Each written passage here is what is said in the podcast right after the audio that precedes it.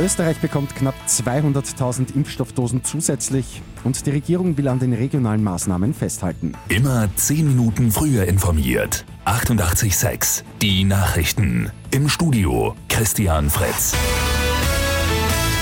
10 Millionen Impfstoffdosen von BioNTech Pfizer stehen der EU zusätzlich zur Verfügung. Österreich bekommt davon knapp 199.000, nicht mehr von den 400.000, die Bundeskanzler Sebastian Kurz haben wollte, weit entfernt. Österreich hat sich am Abend nicht am Solidaritätsausgleich beteiligt, genauso wie Slowenien und Tschechien. Die anderen 24 EU-Staaten haben sich einigen können.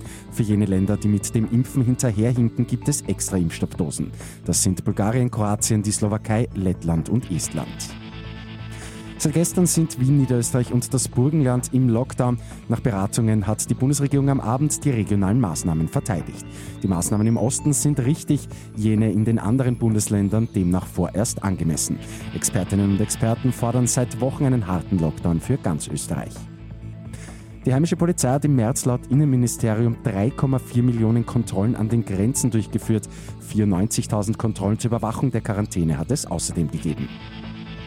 Und in Niederösterreich gibt es heuer wieder das Osterratschen in Patschen. Die gute Nachricht zum Schluss. Ein gemeinsames durch die Ortschaften ziehen ist heuer leider nicht möglich. Die Kinder werden aber wie schon letztes Jahr zu den üblichen Zeiten vor der Haustür im Garten oder am Balkon ratschen. Mit 886 immer 10 Minuten früher informiert. Weitere Infos jetzt auf Radio 886 AT.